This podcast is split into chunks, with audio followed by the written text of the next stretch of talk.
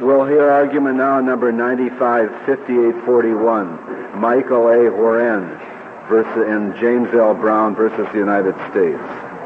Client has a very strange name. Did you know how it's pronounced? Is it Horan?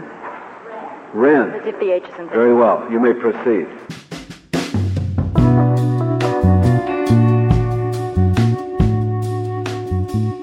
Hey everyone, this is Leon from Fiasco and Prologue Projects.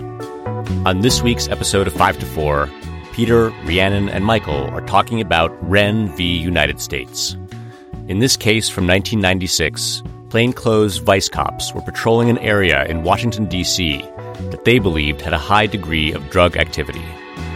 When an SUV they were watching made a turn without signaling, the officers pursued it, pulled over the driver, and found crack cocaine. Uh, if you have drugs and you're concerned the police might stop you, I think that you'd be well advised to obey the traffic regulations. Except You're- that you're- could give rise to suspicion. This this is a very unusual motorist. I don't, I don't believe that that's.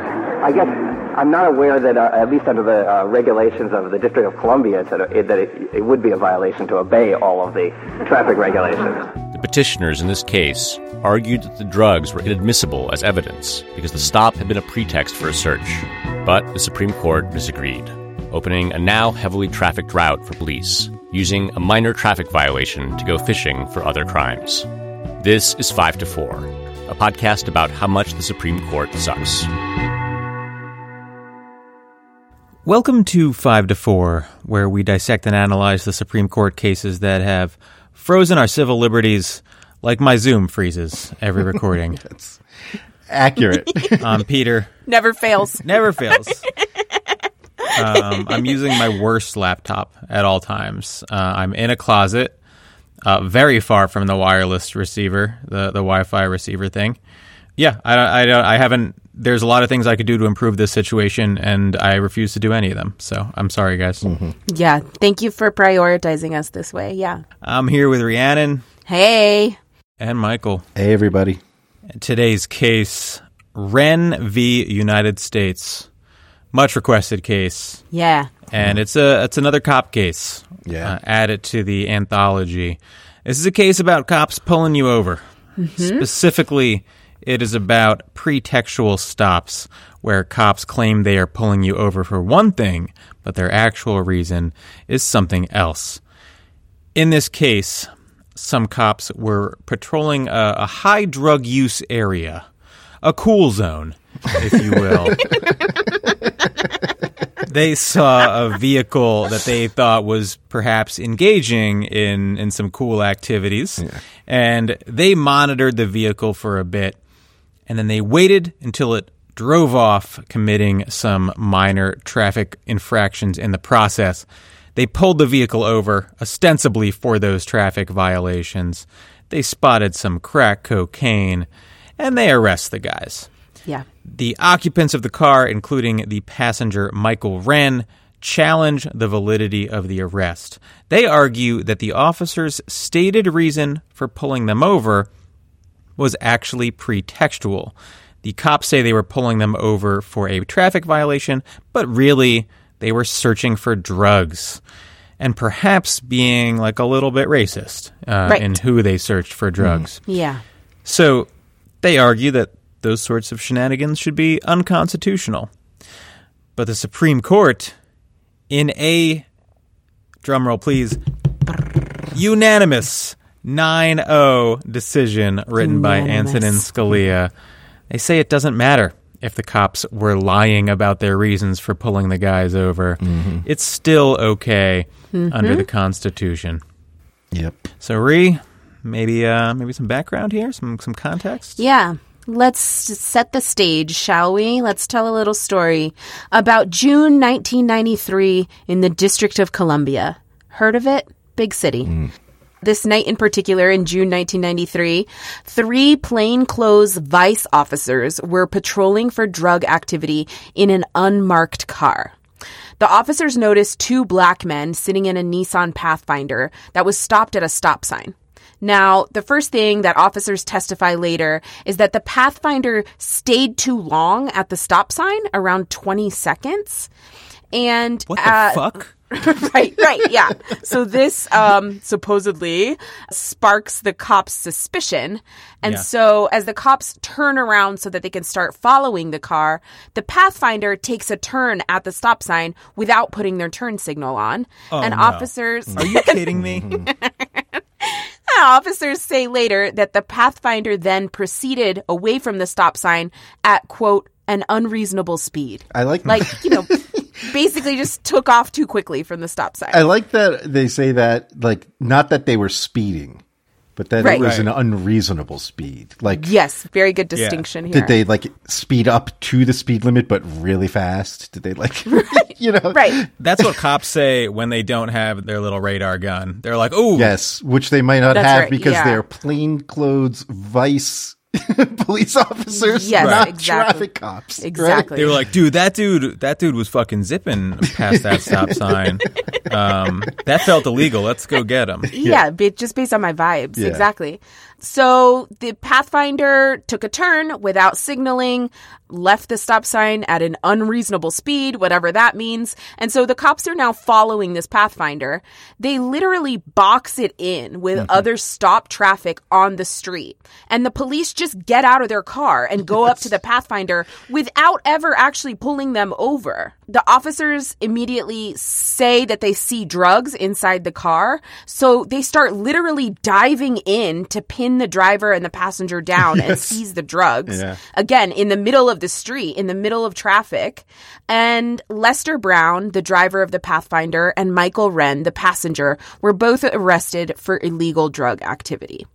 So those are the sort of basic facts of the arrest. You know, two black men are getting arrested for drug activity, and the initial stop is done without probable cause or reasonable suspicion of any drug activity, right? Mm-hmm. To stop a car, you need reasonable suspicion under the Fourth Amendment. To arrest someone, you need probable cause. So, you know, just backing up a little bit, uh, zooming out, the cops do not have reasonable suspicion of illegal drug activity when they're watching the Pathfinder and decide to stop it. What the cops do have is reasonable suspicion or probable cause of a traffic infraction. Right. So, you know, they might they might argue that they have reasonable suspicion of the Pathfinder breaking the traffic code when the Pathfinder is at the stop sign too long, but probably their clearest and best argument that they definitely have probable cause for a traffic infraction, reasonable suspicion to pull a car over is when they see them turn without signaling, right? Mm-hmm. Like obviously all across the US that is probably a traffic infraction not to turn with signaling your turn. A very serious one, and I'm sure all our listeners turn on their signals before they get within 200 feet of an intersection. I'm sure That's right. That's right. Because it's that important. I know when I'm in high drug areas, I'm using my signals. um, So, yeah, that's definitely breaking the traffic code, sure. But here's some more important context with which the petitioners brought up when they were seeking suppression of the drug evidence against them on the basis that the cops were profiling them, right? Mm-hmm. Because they're black and they were only conducting an investigatory stop to try and find more serious illegal activity. So, first of all, under normal circumstances, DC vice officers do not work traffic violations. They do not pull people over for making traffic infractions hmm. on the road. Hmm. According to DC police regulations at the time, plainclothes officers were permitted to make traffic stops, quote, only in the case of a violation that is so grave as to pose an immediate threat to the safety of others, end quote. Like not using your turn signal. Right. Like, not the circumstances here at all, right? and then for vice officers, their mandate under DC police policy was to, quote, find narcotics activities going on, end quote. Again, vice officers, plainclothes officers, their duty and their mission and their activities are not doing traffic patrol. Well, I mean, to be fair though, that's just because they can't have a policy officially that says like, just be out there protecting hierarchies and, Right. uh, yes. all day. Yeah.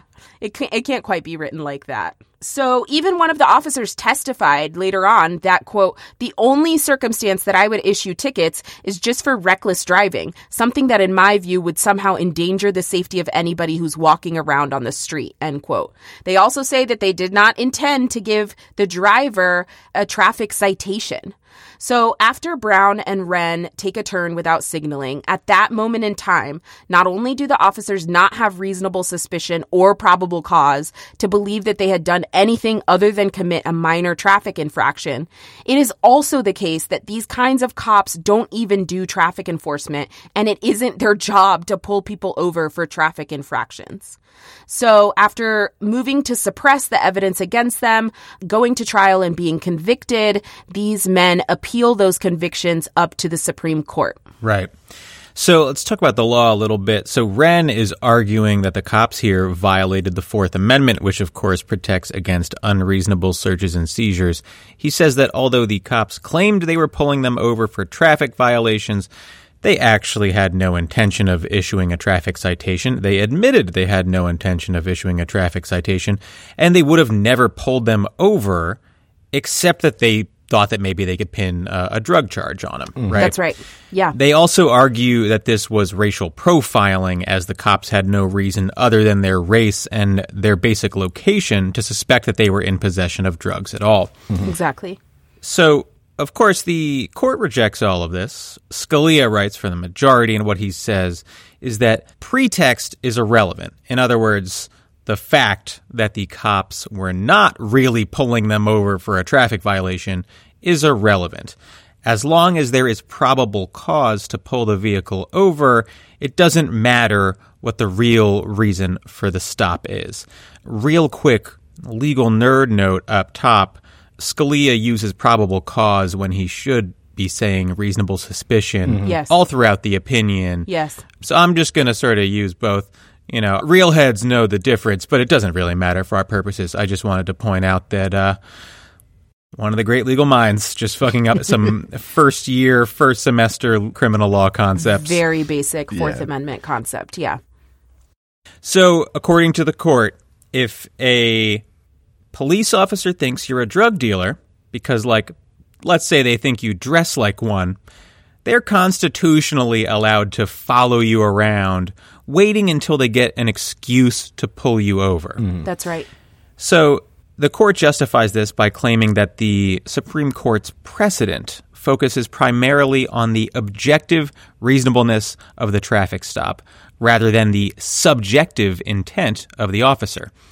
In other words, if there was an objective reason for the stop, like speeding or not signaling, then it's fine, even if the officer's intent was like something nefarious. The primary argument for this approach is that it dispenses with the problem of having to figure out the officer's thoughts, right? Mm-hmm. Which obviously can be difficult. Now these guys these guys are making a couple of arguments, but sort of behind it is this idea that the the cops are acting disingenuously. They're sort of lying about what their reason for pulling them over was. Now, what the court has held and what many courts have held as well, we never quite know what the cops are thinking, so why go down that road, right? Now, the counter argument to that, and hear me out, is that like what an officer is thinking is actually kind of important, you Yeah. know? Mm-hmm. Like Maybe, it's sort yeah. of crucial to understanding what exactly an officer is trying to accomplish using the vast power of the state. Right. And yet the court is just sort of tossing that out. So when it comes to trying to figure out an officer's true intent, the court has held that it's too messy, right? Just too difficult to figure out what an officer was thinking, what his true intentions are, if he was acting in good faith or bad faith. But the irony is that all of criminal law is about trying to figure out the intent of the defendant, right? That's right. Right. In Yep. order to commit a crime, you need to have a requisite level of intent. So you have to, you know, if to be convicted of murder, you it must be proven that you wanted to commit murder, mm-hmm. right? That Right. that was your intention. Mm-hmm. So you have a situation where the criminal defendant's mind state is central and paramount to a criminal case, but the mind state of the cop is considered irrelevant and out of bounds. Yeah. Yeah. Just totally upside down. Yeah, I mean, I think the locus of my problem with this case is that the Fourth Amendment prohibits unreasonable searches and seizures. So, what does it mean for a search to be unreasonable, right? That's always the question you should be asking yourself in these cases. Mm-hmm. I think the best definition is that what unreasonable really means is arbitrary. Yeah. Right? In order for a cop to mess with your shit, search your stuff, pull you over, whatever, he needs to have a good enough reason. It cannot be arbitrary. What this decision allows is for officers to hide their arbitrary searches and seizures behind like the veneer of a fake reason. Exactly. And in my mind, that violates like the heart of the Fourth Amendment. It, its central reason for being. Yeah, I wanted to build on that and maybe expand on it a little bit. You know, the text of the Fourth Amendment is interesting because it says the right of the people to be secure in their persons, houses, papers, and effects against unreasonable searches and seizures shall not be violated. And that's it. And then it says, and no warrant shall issue but upon probable cause. So probable cause in the Fourth Amendment doesn't actually really have anything to do with reasonableness of searches and seizures. It's about supporting the warrant requirement, Right. which is an entirely different clause of the Fourth Amendment. The Supreme Court has like sort of imported that over. They've said, well, a warrantless search is presumptively unreasonable. Mm-hmm. And there are some scenarios where there are exceptions to that. And the way we make that determination is by looking at probable cause and blah, blah, blah. But that is an entirely a creation of the Supreme Court. It's the, the Fourth Amendment doesn't say that. And Scalia here is essentially engaging in policy writing. Absolutely. Yeah. And he's pointing to this like line of cases and saying, well, look, we've always said, you know, if you have probable cause, that's a good stop and blah, blah, blah. But he's sort of blurring the lines between necessity and sufficiency. We talked about that a lot in philosophy, mm-hmm. right? Yes. Mm-hmm. Yes. Where like probable cause is necessary for a stop to be reasonable in the absence of a, a warrant. But that doesn't mean it's sufficient. That doesn't mean that's all you need. But that's the holding of this opinion essentially is that actually it is. Actually, that's it. Right. And so it transforms what I understand the Fourth Amendment to be, which is what Peter was saying. Mm-hmm. The armed agents of the state need a good reason to be in your business Yes. And it transforms it into saying the armed agents of the state just need a reason, Right. any reason Right. whatsoever Yep. to be in your business. Total technicality. Yeah, which is I think sort of inverting it, right? Like the the concerns animating it were precisely the oppression of general warrants in the pre-colonial days and like the ability of officers to just get in people's shit. Like Yes. that's the opposite of the society that we were originally trying to build.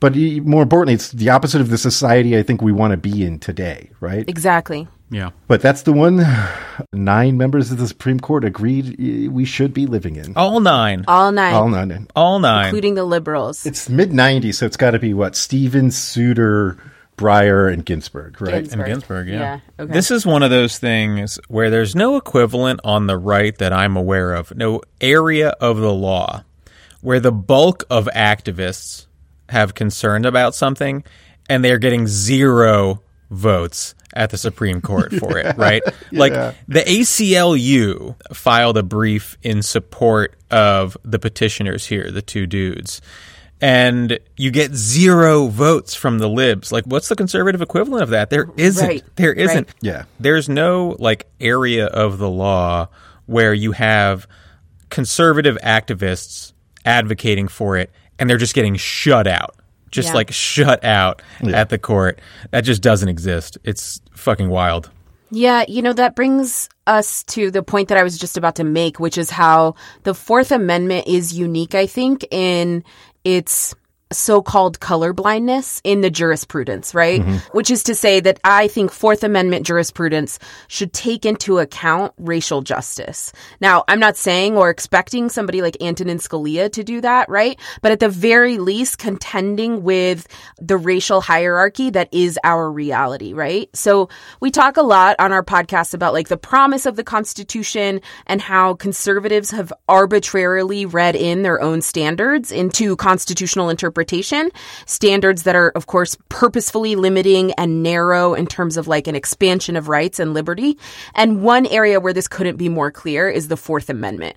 There's no reason that this so-called objective standard has to come out of this case, except that nine people have completely bought in to a completely artificial constitutional premise, right?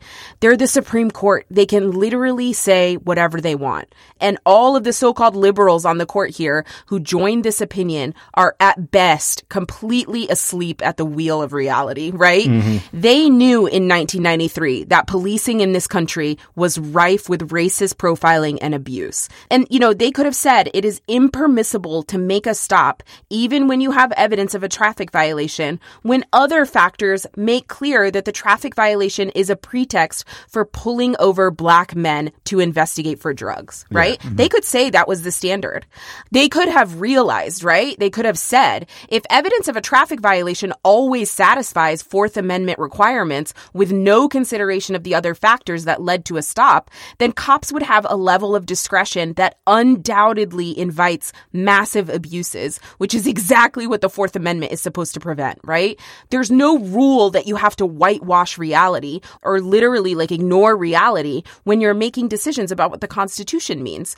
Do something meaningful for once in your little worm lives. Instead of just rubber stamping ever increasing police power, say it. Say racialized policing is state sanctioned racism and the Constitution doesn't allow it. That's what we're asking for, right? That's what we're talking about when we talk about a progressive and left vision of what the Constitution says.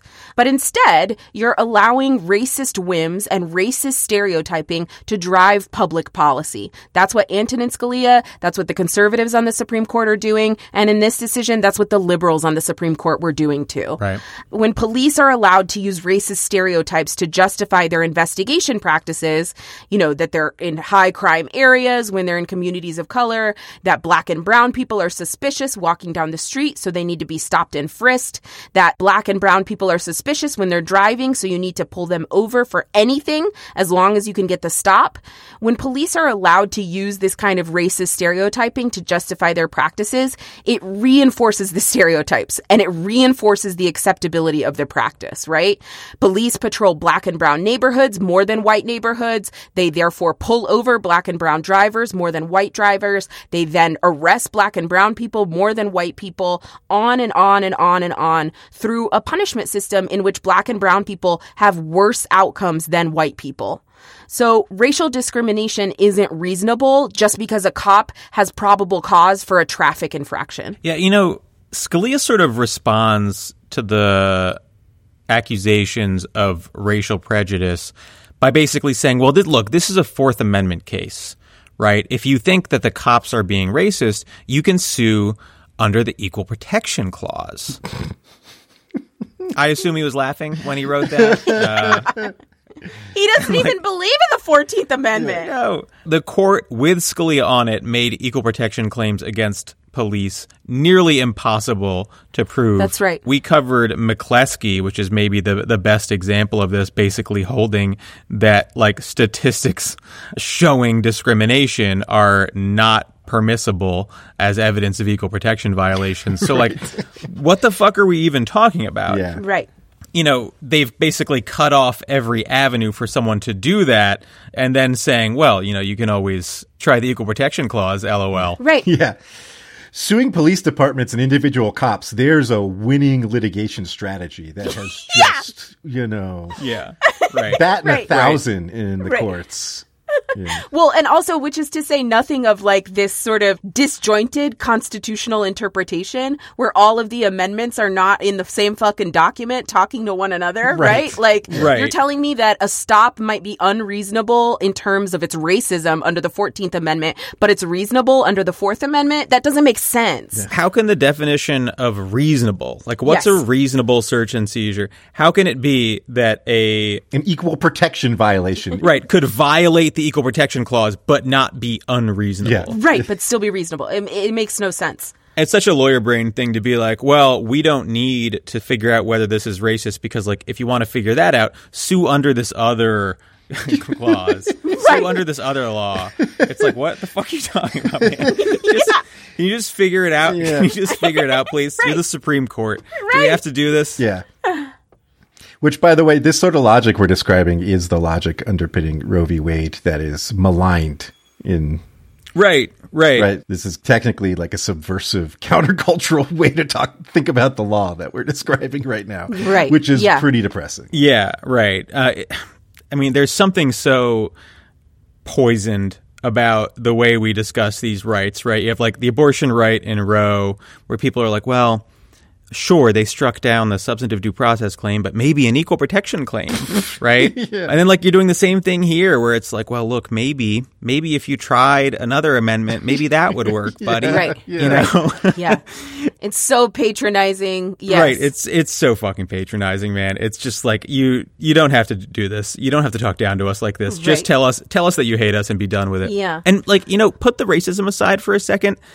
This holding makes it essentially constitutional for a cop to harass someone mm. because he doesn't like them for any reason. Right. That's right. As long as he can come up with a pretextual reason Yeah. for bothering them. Right? That's right. It's something that could allow cops to harass any given neighbor they don't like, spouses, Yeah, I was going to say, hang out in front of your ex-wife's uh, house, waiting to hear a loud Yep. noise to barge in and be like, "Whoa, I heard a noise. I thought you might be in danger."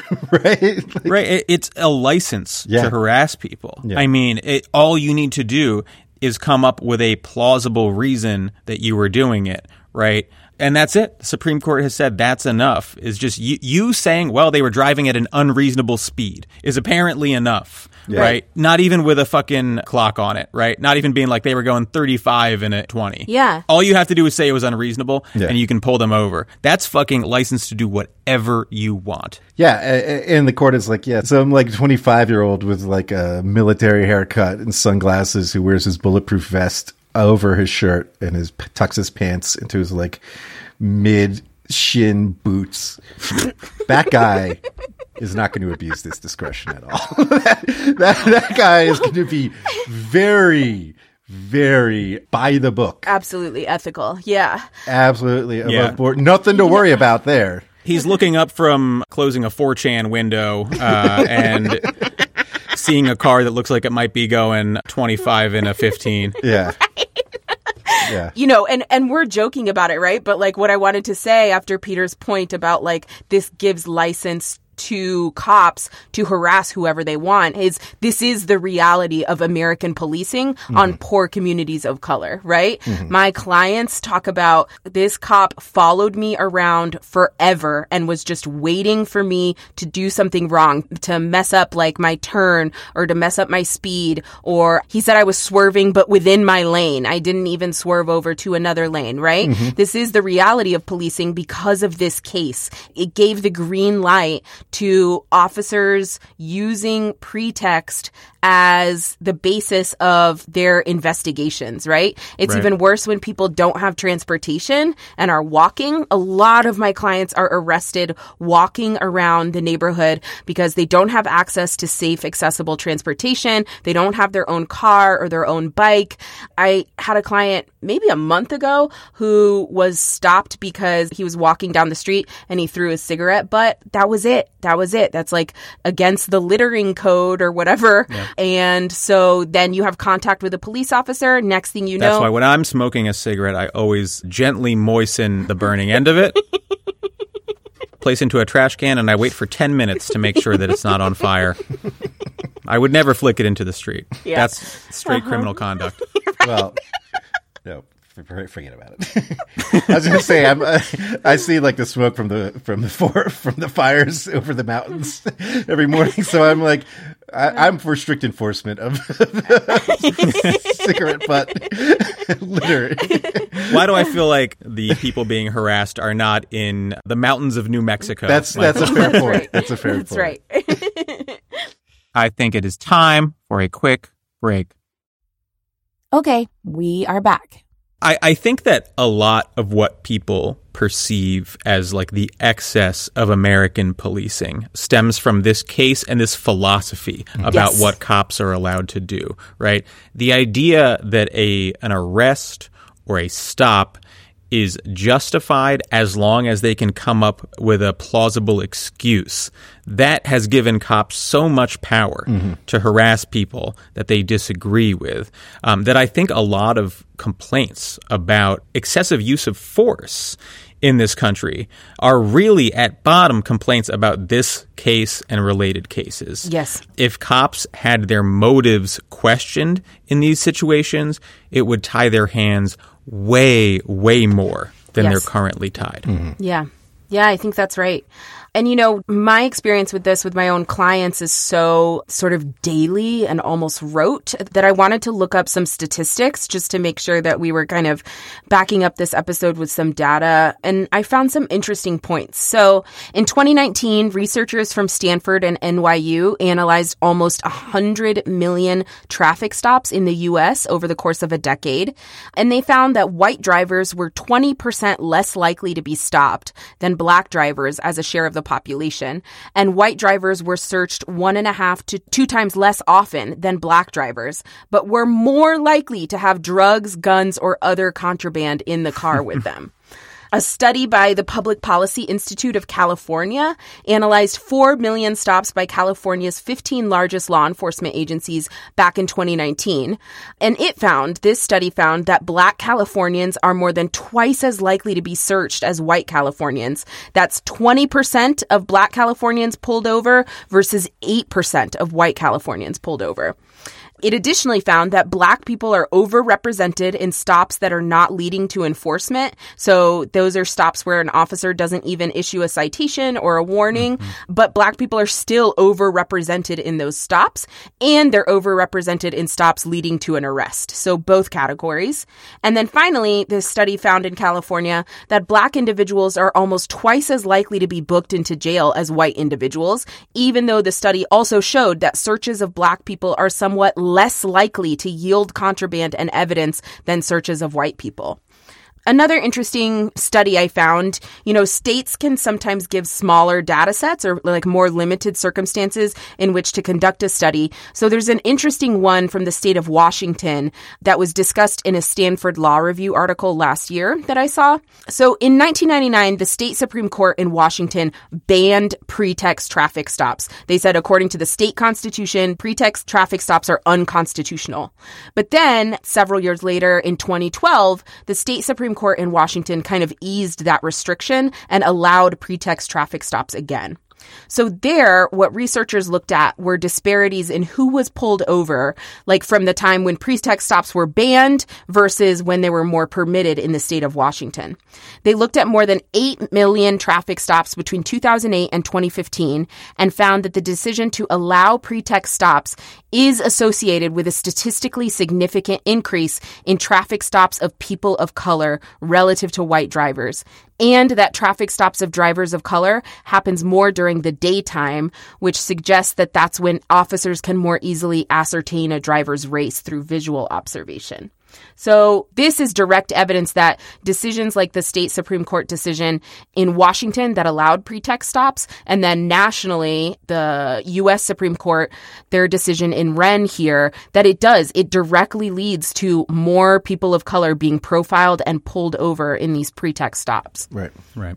I do want to switch gears a little bit just because I think we talk a lot about how these guys, these Supreme Court justices, are, are sheltered morons who like can't see outside like you know the bounds of their own topiary walled garden, right? Right? like, but I think even if you like accept that and agree with that, it's tempting to think that they still maybe understand the law, even if they don't get the world or the, the lived realities of most people in it, that they get the law. Right. But even then, they're pretty dumb. And I think this case is a good illustration of that because this isn't written as a big case. It's not presented as a big case. It's Right. unanimous. There are no concurrences. There are no dissents. It's like a terse 13 pages or something like that. It's very short. The entire argument, Scalia is basically saying, look, this is just precedent. We're not breaking any new ground here. This is just you know what uh, the the precedents say and and and at the end he calls it a run of the mine case which is just a stupid way of saying run of the mill or boring or ordinary It's a more blue collar way of saying run of the mill. Like, because if you're someone who does a run of the mine case, you're a man of the people, Right. right? Uh-huh. Right. Covered in coal dust. If Yeah. you're if you're one of those fancy boys over at the mill, mill right that's a completely different story. Right. That's what they teach you at the University of Chicago School of Law. right. but, but none of that is correct, right? This is a foundational case that is taught to most law students in like con law or in your basic criminal procedure class. It's like a well-known case that most law students will know by name.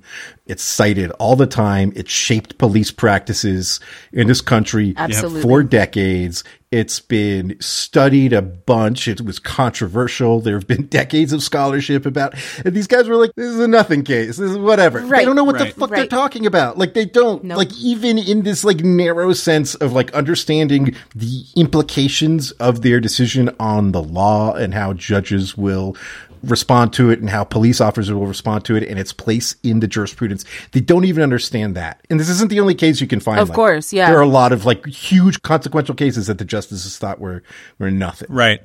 Even when, like, you know, you had a bunch of amicus filings in this, like, you know, the ACLU is stepping in, filing briefs, highlighting that there might be sort of two paths in our Fourth Amendment jurisprudence ahead of us, right? Right. And we're like, we need to go down the right one.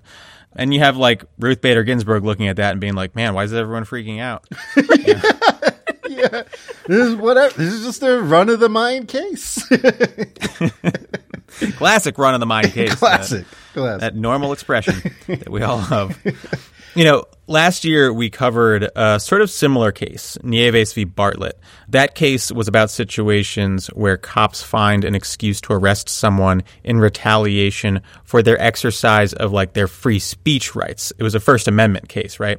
And the court okayed that, in part based on the precedent we see here, saying that as long as the excuse that the cop finds is technically valid, Right. it doesn't matter that their true intent was to suppress someone's speech. Yeah. So you're seeing like this formulation of what cops are allowed to get away with spilling over into every aspect of the law, right? They can violate your Fourth Amendment rights as long as they have like a pretend reason for doing so. They can do it to your First Amendment rights too. Yeah. There aren't really any boundaries to what rights cops are allowed to violate as long as they can think of a fucking excuse, you know? And there's this overarching problem here that we first talked about in Terry v. Ohio way back in the day and have touched on many times since. It is an objective fact that you cannot trust police officers to be honest. Mm. you know, right.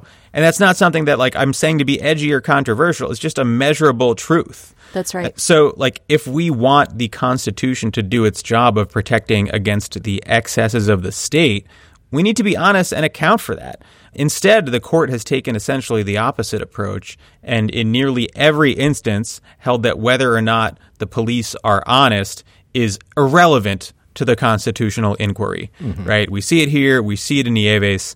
The court has put itself in a position where it never has to contemplate police officers' motives. And that allows a host of injustices to go unaddressed because the court has intentionally made the law blind to them. They've intentionally put the blinders on when it comes to what cops are really trying to do. Yeah. That's right.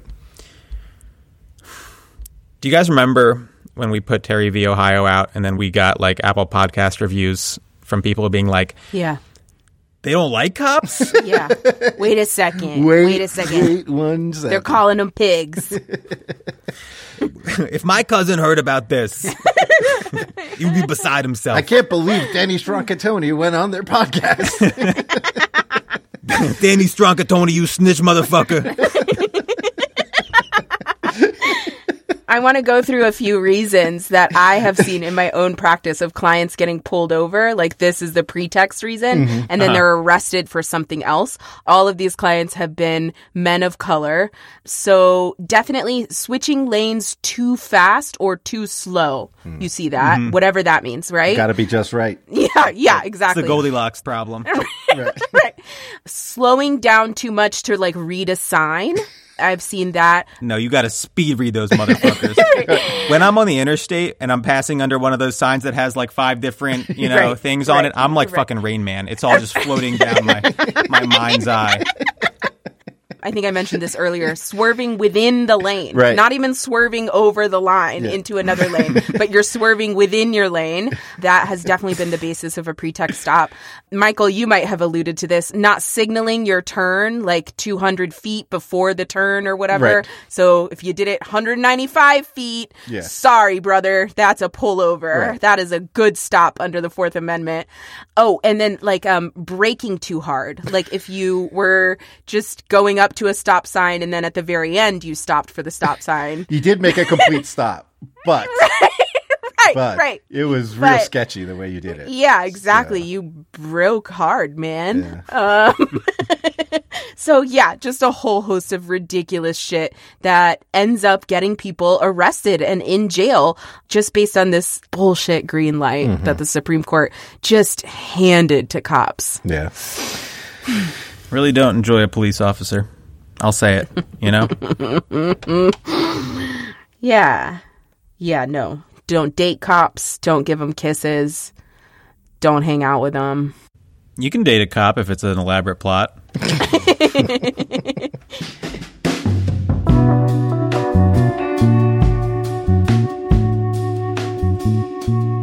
Next week, premium episode.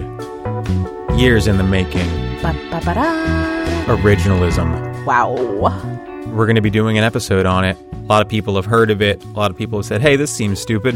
You know? Yup. Seems like a stupid thing. You're right. And we're here to tell you that, yeah, uh, for sure. You're right. It sure is. Spot on. Follow us on Twitter at fivefourpod. Subscribe to our Patreon, patreon.com slash fivefourpod, all spelled out for premium episodes such as next week's, access to special events, our subscriber Slack, and more. And visit our website. Check out fivefourpod.com, all spelled out. That's where you'll find links to not only transcripts of our episodes, but our merch shop. Go check out what we have to sell. Yeah. Yeah, uh, I've heard new shit's dropping soon. I don't know if you That's guys have heard about that. All right. Take care of yourselves, donate to an abortion fund, and uh, we'll see you next week. Bye, everybody. Bye. 5 to 4 is presented by Prologue Projects. Rachel Ward is our producer. Leon Neyfakh and Andrew Parsons provide editorial support. Our production manager is Percia Verlin, and our assistant producer is Arlene Arevalo. Our artwork is by Teddy Blanks at Chips NY, and our theme song is by Spatial Relations.